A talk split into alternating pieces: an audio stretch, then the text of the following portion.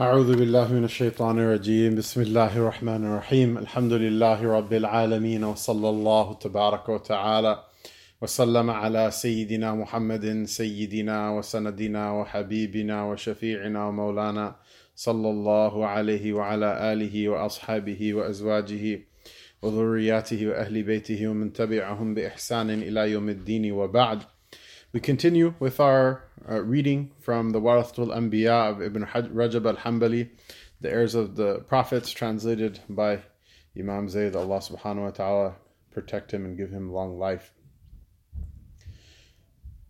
Uh, we left off uh, on the cusp of reading a, uh, a hadith narrated by Tirmidhi.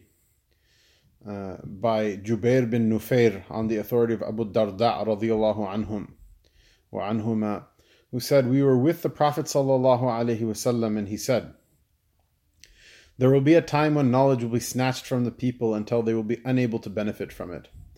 Ziyad bin Lubaid said, O Messenger of Allah, how will Allah seize knowledge from us when we recite the Quran? I swear by Allah, we recite it and teach it to our women and children. He said, May your mother be bereaved of you, Ziyad.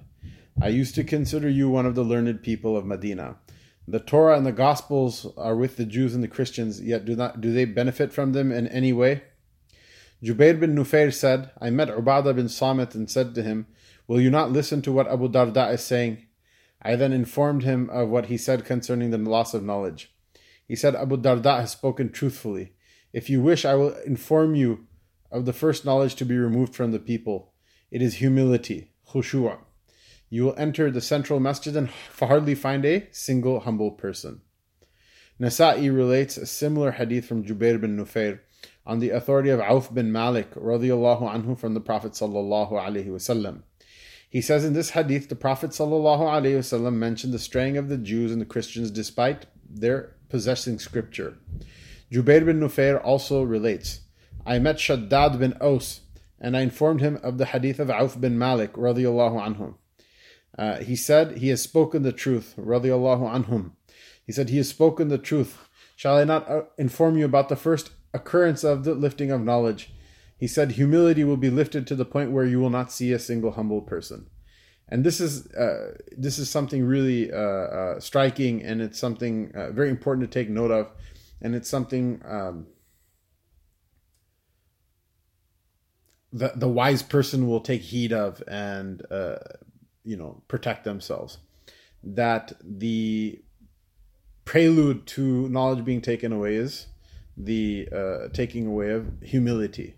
Uh, and this is something always uh, that was told to me by all of my mashayikh and teachers and it, it makes sense. It's intuitive that as long as a person thinks they know uh, uh, uh, they'll they'll you know the door of understanding will be closed to them. As long as a person thinks that they don't know or feels like there's something that they don't know the door of increasing in knowledge will always be open, and that person will continue to uh, ascend higher and higher in their uh, uh, rank of knowledge. And once a person thinks they know, they shut the door and they preclude any possibility of of increase in their knowledge or in, in their understanding.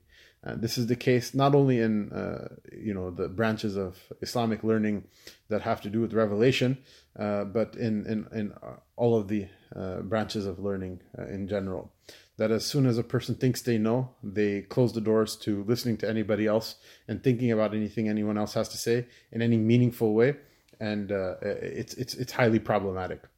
the Prophet sallallahu alaihi wasallam himself says that sallallahu alaihi wasallam. He says that uh, you know, إذا رأيت شحا مطاعا وهوى مطبعا وإعجاب إعجاب كل ذي رأي برأيه فعليك بخويسة نفسك ودع أمر العوام that when you come to a time where you see uh, greed or avarice uh, that is obeyed obviously everybody has some greed you know like who, you may see me all bearded and turbaned out you know at some pious function or another but uh, i like money just like you like money i like the beautiful things of life um, just like you like the beautiful things of life I like nice houses. I like other things that are not even appropriate to mention, just like you like those things that are not appropriate to mention.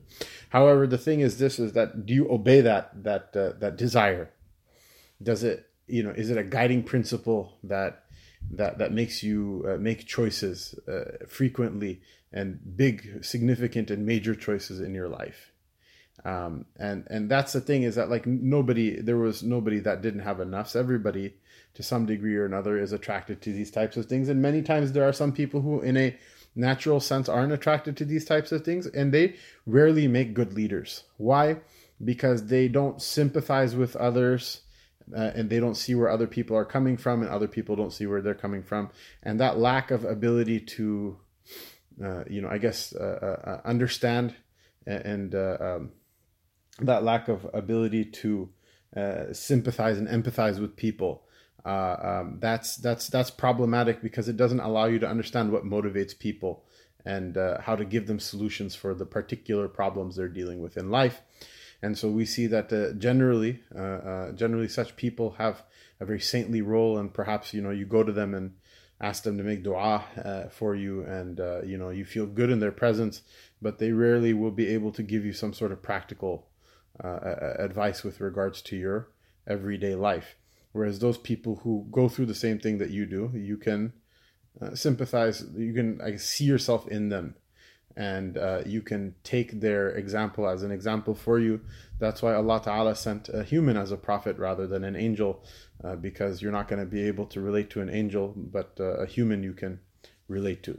So, shurhan mutahan, muta'an wa hawan mutba'an and people when they when they follow their vain desires and when everybody is impressed with their own opinion meaning what? Humility is gone. At that point the prophet ﷺ mentions that the good is gone from the people. Uh, you should just just be concerned with your own little old self. I don't know any uh, a better way of of translating that. Just be just be you know just watch over and you know uh, protect your own little self and uh, and leave. Uh, uh, you know don't worry about the don't worry about you know fixing society because at that point you're not you're not going to be able to do it. And to obsess about those things you're not able to do will uh, only be at the detriment of those things that you are able to do. They're not going to it's not going to you know just worrying about it doesn't mean that you're actually going to be able to do anything about it. And uh, this doesn't by the way uh, this doesn't uh, clash with the with the hadith of the prophet sallallahu that the first knowledge that will be taken away from people is the knowledge of inheritance. Uh, this is, in fact, a precursor of that. That you'll see people who are arrogant, but they'll know how to divide an estate. Um, uh, but because of the arrogance, the people will stop learning, uh, uh, and they will pay less and less attention to what came from before. And so you'll have a bunch of know-it-alls that love to give the Jummah khutbah or whatever. But if you ask them to divide an estate, they have no idea. Uh, you know, they're left from their right, um, and these things they they come together. Imam Ahmad relates a hadith in which Ziyad bin Lubaid mentioned something whereupon the Prophet ﷺ said, That will be in the time that knowledge is gone. Ziyad mentioned this hadith and said, Do not the Jews and Christians read the Torah and the Gospel without acting on it in any way? In this version of the hadith, Ziyad did not mention the uh, ensuing events contained a longer conversation. All of these narrations relate that the departure of knowledge resides in the failure to act on it. The companions anhum explain that the reason for this is the passing of inner knowledge from the hearts, and with inner knowledge referring to humility. In this vein, Hudhayfa radiallahu anhu relates, surely humility will be the first knowledge to be lifted. This is also, I mean, by the way, this is a reason, you know, people, many people like to listen to this majlis at night. Why? Because the first couple of years that we did it, um, in fact, all the years, past years, you know, it's been kind of a more tasawwufi theme, and they like to hear awliya stories, and so do I. We all we all like to hear the awliya stories because, you know, in the dhikr salihin, tanazzul rahamat, that when the righteous are mentioned, um, uh, mercy, uh, Allah's mercies descend, uh, and uh, you know, but you know, this this uh, uh, knowledge, this ilm which engages the mind um, it's very closely paired with the tasawwuf that engages the heart. and you'll see, you know, there, there's a holistic, Islam is a holistic system. Um, it combines between spiritual and physical, inward and outward. And uh, uh, when one of the those elements, you know, starts to flag, it's going to drop, drop and drag all of the rest of uh, all of the rest of them. So you see how humility, which is uh, generally considered a Sufic virtue, um, it actually drags on a person's ilm, it drags on their their knowledge. So this is these things are not completely unrelated. Although I agree, uh, listening to the stories, the miracles of the saints is a little bit easier to digest, but it may not be quite the order of the day. And inshallah, we'll have a little bit of that peppered and interdispersed within this majlis as well, inshallah. Chapter 3 Knowledge of the tongue and the heart. Sacred knowledge, says Imam al Hasan al Basri, is of two types knowledge of the tongue, which is the proof of Allah against the son of Adam, and knowledge of the heart, which is beneficial knowledge. Hassan attributes this narration to the Prophet ﷺ as Ibn Mas'ud relates in Sahih Muslim. The people will recite the Quran and it may fail even to go uh, past their clavicles and their collarbones. Whereas if it reaches their hearts and becomes rooted therein, it will be of tremendous benefit. Uh, in this manner does beneficial knowledge touch the heart and impress upon it uh, experiential knowledge of Allah, awareness of His sublimity, uh, sublimity and humility toward Him. It bestows upon the heart exaltation, glorification, and love for Allah. When these characteristics settle into the heart, it is humbled, and the limbs, similarly affected, then follow in humility. As is related in Sahih Muslim, the Prophet ﷺ used to say, I seek refuge in Allah from knowledge which is of no benefit and from a heart which is not humble. Subhanallah. I will repeat that. As is related in Sahih Muslim, the Prophet ﷺ used to say, I seek refuge in Allah, a'udhu billahi, from knowledge that has no benefit, min ilm la yanfa, uh, uh, uh, and from a heart which is not humble, wa qalbin la yakhsha'. This indicates that knowledge which fosters no humility is of no benefit. It is related that the Prophet ﷺ used to ask Allah for beneficial knowledge. In another hadith, he used to say, Ask Allah for beneficial knowledge and seek refuge in Him against knowledge of which there is no benefit. As for knowledge of the tongue, it is a proof of Allah against the people. The Prophet ﷺ said, The Quran is a proof of Allah for you or against you. When inner knowledge departs, outer knowledge remains on people's tongues as a proof against them. This knowledge then leaves the possession of the scholars. Nothing then remains of the religion except for its name, and nothing of the Quran except for its script. And as for the Quran, it will remain in the books containing it. Uh, then at the end of time, it will be raised from the books, and nothing will remain in the books nor in the hearts. Scholars who categorize knowledge divide it into outer, inner, and outer knowledge. Inner knowledge is that which touches the hearts and instills in them fear, humility, awareness of Allah's sublimity, exaltation, love, intimacy, and yearning. Outer knowledge is that knowledge which remains on the tongue as a means for establishing the proof of Allah against people. Wahb bin Munabbih wrote to Makhul, Rahimahumullah, Surely you are a man who has attained the outer knowledge of Islam and thereby gained honor. So seek the inner knowledge of Islam and gain the love of Allah and nearness to Him. Another version relates that he wrote, Because of your outer knowledge, you have gained status and honor with the people. So seek inner knowledge and seek status with Allah and nearness to Him. You should know that each of these are separate stations. Wahab indicated that outer knowledge is the knowledge of religious verdicts and legal rulings, and the lawful and the unlawful, stories and admonitions, that which the tongue manifests. This knowledge gives its possessor love and veneration. In his letter, Wahb warns against stopping at what people give out and thus becoming spiritually stagnant and trapped into seeking people's love and glorification. Subhanallah, retweets and likes, YouTube hits, YouTube followers, people, a stadium packed with people in honoraria, uh, Jummah khutbas, etc. He says, This knowledge gives its possessor love and veneration. In his letter, Wahb warns against stopping at what people give out, and thus becomes becoming spiritually stagnant and trapped into seeking people's love and glorification. Allah Ta'ala free us from this trap. It's a disgusting trap.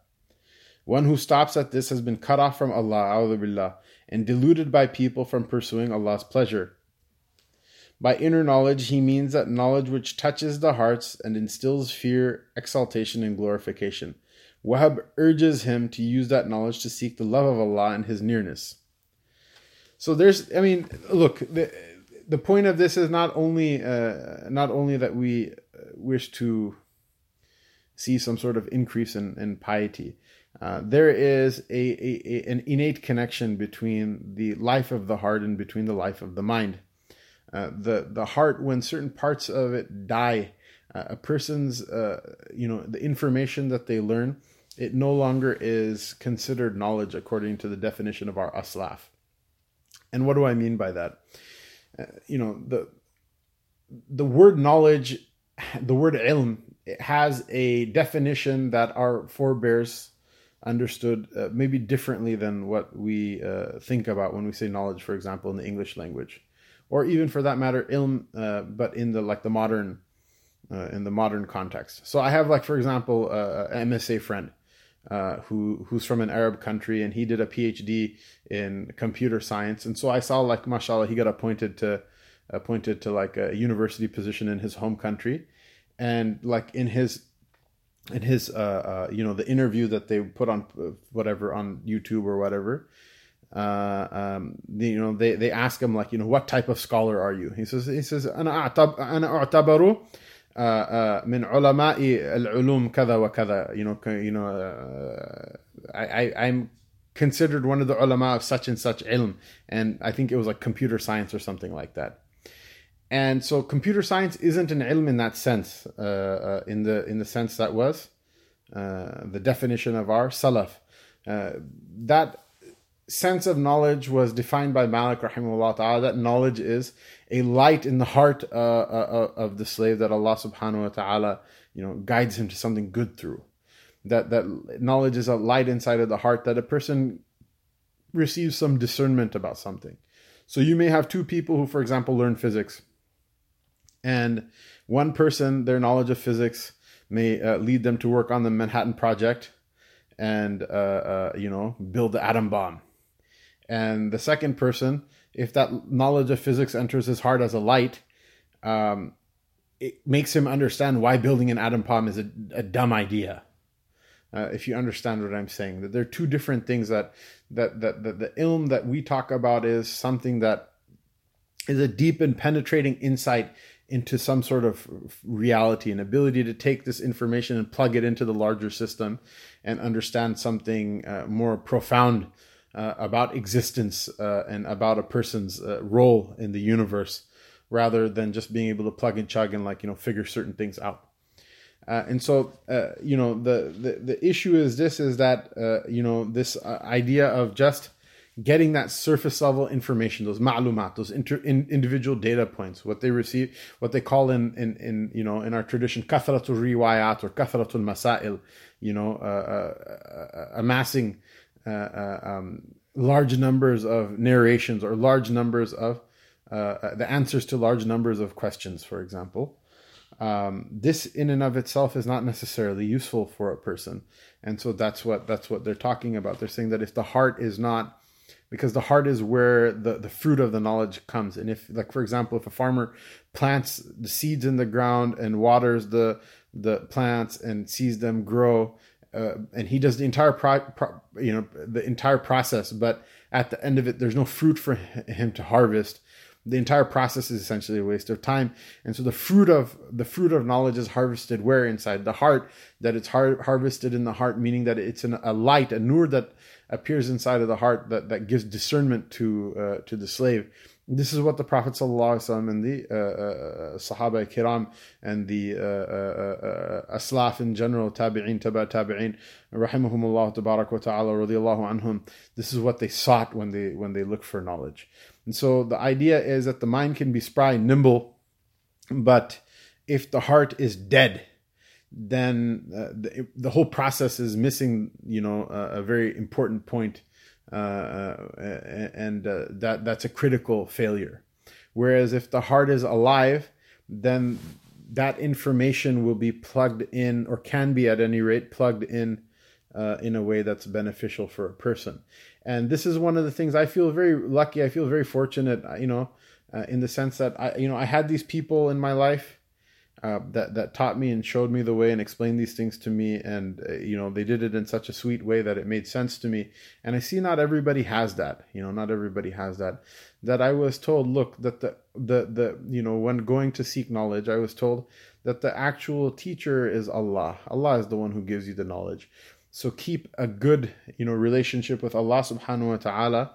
And then when you go through the outward form of seeking the knowledge, um, Allah ta'ala will make it enter uh, into your heart with ease. And I don't claim any sort of high rank with knowledge or any rank with knowledge anyway, but this uh, point always, you know, it made sense to me. And I see that there are certain people who ignore uh, this concept and they do so uh, really at their own peril, uh, which is what? Which is that if the, the fruit of knowledge is going to be reaped inside the heart, if you're not concerned with your heart and you're not thinking about your heart and you're not taking care of your heart, uh, you know, the knowledge is is is not it's not really going to go anywhere. And it's interesting. I remember in the Near Eastern department, the NELC department, when I when I when I used to take classes there, the word piety was like. Uh, kind of like a uh, like it was dismissed kind of like as a joke uh, it was dismissed kind of like as a joke that this is, you know, this section of this book is just piety, and this statement is just piety, and that thing is just piety. And the funny thing is, it has to do with doxologies and creeds that are, are mentioned in the beginning and uh, at the ends of works or, or interdispersed within works. And uh, those are like literally the usul that the, the entire ilm is based on. Without it, without having those mafahim, those, you know, uh, foundational, uh, um, uh, those foundational concepts that uh, uh, you know kind of guide and uh, dictate how things are supposed to be understood. Um, none of it makes sense. Even the conversation becomes ludicrous because if you're not you know doing it for the sake of Allah, then you know a conversation about you know what the uh, you know spiritual benefits of like tashahud and salat is, it's kind of a dumb it's kind of a dumb thing to be uh, you know conversing about, and if you don't have that humility, you're not going to find the motivation in order to study properly. You're not going to find the motivation in order to uh, repeat or in order to uh, find rusukh uh, uh, uh, in in your in your in your uh, lessons, firmness in your lessons. And even if you memorize the books by rote, and even if you can understand and you can repeat the masail uh, there is an entire deeper, uh, uh I guess, experiential uh, uh, benefit from that knowledge that you'll always be denied because you don't, you know, it's not, it's not, it's not something that you you take seriously, and so that's one of the reasons I feel like that's one of the reasons that that you know it's hard to find a good Arabic instructor in Western academia because they never i mean it's not sacred to them. It's not important enough to be sacred to them. I was sitting at a table once with uh, uh, with uh, sheikh abdul hakim from cambridge. Uh, uh, those types of uh, tables i don't sit at very often. But it was mashallah it was it was very beneficial. I tried to shut up as much as i could and you know see maybe i learned something. So someone else at the table asked why is it that you think that you know that like american Orientalism is just not as robust as the old, you know, colonial era Orientalism, uh, you know, of people like, uh, you know, people like uh, Nicholson, Reynold Nicholson, and Arberry, and you know, these types of people. How come? How come? You know, the the, the new school colonial, uh, sorry, not colonial, the new school uh, Orientalism is very weak sauce compared to that. You know, you see, like look at look at uh, Nicholson's translation of the Masnavi, or look at Nicholson's translation of the Kashf al Mahjub. Um, this is like this is like really high class, very high caliber work. Um, it's really it's really like you can tell a person uh, put in like exacting uh, a lot of effort and exacting uh, work into uh, making sure that you know what they did was of the highest standard. So how come we don't have a lot of we don't have a lot of works like that nowadays? And uh, Sheikh Abdul Hakim he mentioned something really interesting. He said, "Look, he goes those people in their own screwed up way they were doing it for the sake of Allah." They were actively part of the colonial project and they thought that the you know their mastery of uh, their skill in these fields was going to be you know uh, dedicated to servicing the colonial cause, which is what bringing the gospel of Jesus Christ to the like savage heathen masses. And so they did it for the sake of Allah. That's why they found the motivation to do what? Uh, to put in an amount of effort into it that you know otherwise you don't. Otherwise you know it's it's you know who's going who is going to sit and memorize sarf charts and who's going to like bother to know you know how is it like you know shariba yashrabu or sharaba yashrubu or whatever um, who's going to take the time to be exacting about any of those things uh, and it's really interesting because I, I mean I went through the NELC departments and I saw people, you know, like one professor, he's like, it's impossible for somebody to read a text with proper i'rab. I say, you're is are you joking? He's like, I don't think that I think i'rab is just there in the Quran, and that's why it's considered so eloquent, maybe in some poetry, but no one ever really spoke like that. It's po- impossible to do it on the fly. So uh, I was like, well, bring a text out and I'll just read it for you. And I read it for him. And I, I was cognizant that I made uh, several mistakes in reading, but I guess it passed him by. Like it wowed him so much. He was like, oh, that's really good. He goes, you have like some supernatural, phenomenal uh, ability or whatever. And uh, that was before I went to madrasa. Mashallah, uh, uh, if I ever read like that in front of one of my asatiz madrasa, um, you know, they were very good because they knew he's he's older and you know he's miskeen. He's like a poor American kid who's never gonna like be able to read properly. But if I was a Pakistani kid and I read like that in front of one of the asatiz, I'd probably get a shoe thrown at me. But uh, uh, you know, who's gonna put in all that effort? You know, who's gonna humble themselves if they don't think that ilm has anything to benefit them? Who's gonna uh, put in the effort and try to learn something? And so you see this thing that people have already dismissed. Uh, what's in the books and what the ulama have to say, and this is a, a kind of a uh, you know just to kind of close uh, because it is the uh, uh, uh it is the uh, the end of the chapter. Um, this is something de- depressingly I, I actually see a lot of students of knowledge doing, which is what, for example, someone who's anti-kalam. The person will say, "Oh well, you know, the books of the Maturidis and the books of the the Ash'ira are filled with like you know like bid'ah," and I'm like, like what? I'm like, I'm not even saying you're wrong. I'm just saying like what? You know, it's like Greek philosophy and this and that. I'm like, like what? You know, it's just well known. Everybody says it. I'm like, yeah, but give me an example. And uh, they're like, well, you know, Sheikh so and so talks about it. And I didn't ask you who talks about it. I said, give me an example. And uh, almost always, what is it? It's someone talking about an entire genre of books that they've never read. And I'm like, look, if you don't want to be a Hana, you don't want to be a Maturidi, you don't want to be a Ash'ari, knock yourself out. You know, there are many great mashayikh that were uh, not only not people of schools of kalam, but they're anti-kalam. As far as I can tell, a great number of the early Maliki mashayikh were anti-kalam, uh, um, and that changes uh, that changes at a particular uh, incident that occurs in uh, in in the history of Al Maghrib Al Arabi and Andalus. Otherwise, before that, I don't think the, the, the Western lands were you know super uh, kalam friendly, and you know, even the mashayikh of the tariqah, many of them were anti-kalam, right? So you see, you see the uh, uh, uh Ibn al-Qayyim's uh, uh, uh Madarij al-Salikin is a sharh of Sheikh Khaja Ismail Harawi, his Manazil al-Sa'irin, he was a sheikh of Hanab- the Hanabila in Afghanistan. It was a very different time, I guess, but he was the sheikh of the Hanabila in uh, the area that's now called Afghanistan in the city of Herat. And uh, uh, he his name appears in the Shajara of the Naqshbandis. Um, that's how like you know important of a, a, person he is in the history of Tasawwuf. And his ash'ar are beautiful, and uh, like you know he's he's a man of God and he completely he's like so anti like so like vitriolically almost anti kalam that uh, uh, uh, you know that it's like it's almost breathtaking. Like a person has to wonder maybe somebody has uh, you know like uh, like what's going on here at any rate? I don't want to uh, conjecture because i'm going to slip over into doing something that i accuse other people of doing right now but the point is is what i don't have a problem with you being anti kalam but you should be anti kalam based on like reading books you know should read a book, say this issue, you know, the tahqiq of this issue is this, that, and the other thing.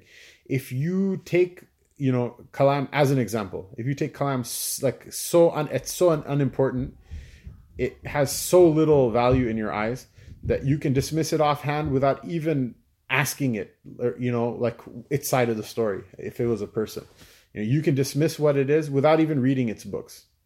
It's like imagine someone comes to you and uh, uh, uh, they're, you know, uh, there's somebody who, I don't know, uh, uh, stabs someone on the street corner and they're looking for who the person who stabbed the person. And you see someone you come across the person their shirt is bloodied and they're like i didn't do it. You just don't listen. You're like what? You're obviously guilty um, that you know that's that's what you don't really value what that that that thing has to say. You're obviously never going to know what the other side of the story is.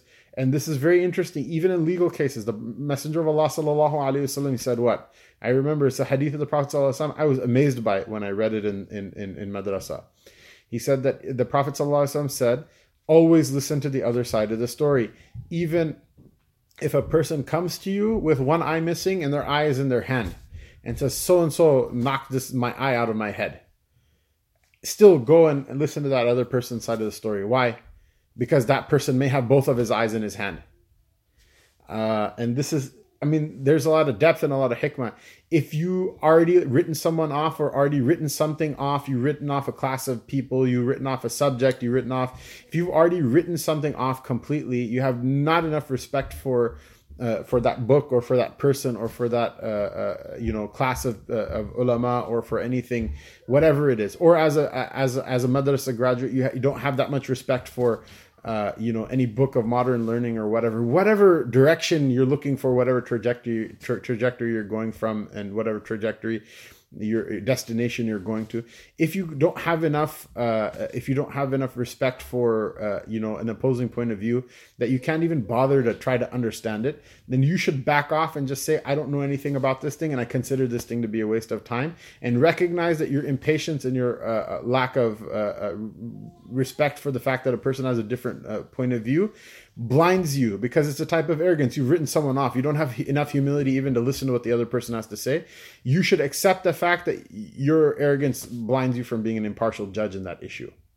And just leave commenting about those things to those people who have the time and the patience to read and try to understand what the other point of view is and then on the heels of it they if they wish to if they think there's a, a need to refute or to correct or to say this is wrong or this is right then they can do so but uh, unfortunately, many of those people are saying, "Oh, look, the mullahs are going to kill everybody." Maybe in this case, the fatwa the mullahs really are going to kill everybody. Who knows? You know, who knows? Allah knows best, right?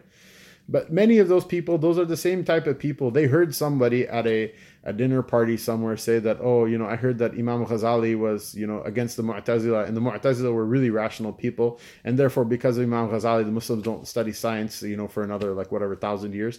Those type of weirdos, you know, that just write off everything without bothering to, you know, uh, understand or explore, uh, uh, you know, the thing that they're writing off uh, that's problematic. They, and by necessity, they'll never learn anything about the deen.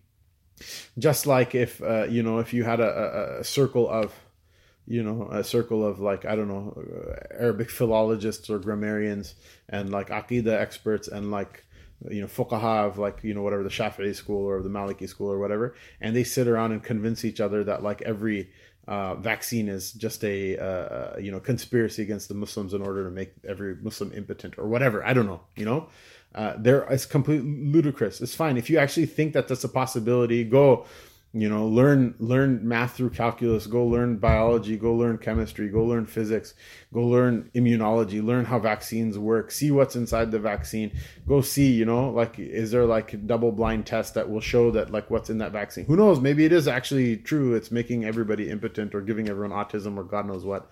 If you're not going to actually bother to figure all of that out then to speak uh, as if you have a definitive opinion on something is, uh, is, is is highly problematic, and that's one of the problems with you know people getting all of their information from YouTube and from Facebook and from Twitter, from the echo chamber of people who agree with them, in which there's no actual inquiry, there's no teaching or learning, there's no vetting of ideas, there's no humility. Because if you're humble, you can sit in front of somebody who disagrees with you or who's going to uh, scrutinize what you have to say and poke holes in it and if you just sit around with people who agree with you all the time and the, just you know uh, uh, uh, you know share memes about stuff that you mock uh, uh, without actually, uh, uh you know, uh, being subjected to scrutiny in the way you th- think or the way you talk or what you've read or, or, or, or uh, you know, what your conclusions are, then obviously you're not gonna you're not gonna go anywhere. And that works for everything. That works for fiqh as well as aqidah, as well as hadith, as well as tafsir, and it works just as well for it works just as well for physics and math and uh, zoology and uh, all these other types of things. Allah subhanahu wa ta'ala give us humility. And that's why a person, inshallah, on these Mubarak nights, pray your 20 rak'ahs of Taraweeh, read your Quran as much as you can, sit in front of Allah Ta'ala and say, Allah, Allah, La ilaha illallah. Abandon lying, abandon cheating, abandon your, your dushmani, your adawa, your enmity for other people you know forgive one another. Why? So that the heart can become polished and clean. It can become humbled. So that the doors of understanding should open up for them. Even if you're an immunologist even if you're a, a microbiologist or a chemist or a doctor an engineer or uh, uh, you know someone of one of the quote unquote worldly sciences. The world was created by allah. It's also in that sense has some connection to the divine. All of these branches of learning through the humility Allah Ta'ala will allow you to understand those things that you weren't able to understand from before. Allah Ta'ala give all of us tawfiq. Wa sallallahu tabarak wa ta'ala wa sallam ala Sayyidina Muhammadin wa ala alihi wa sahbihi ajma'in.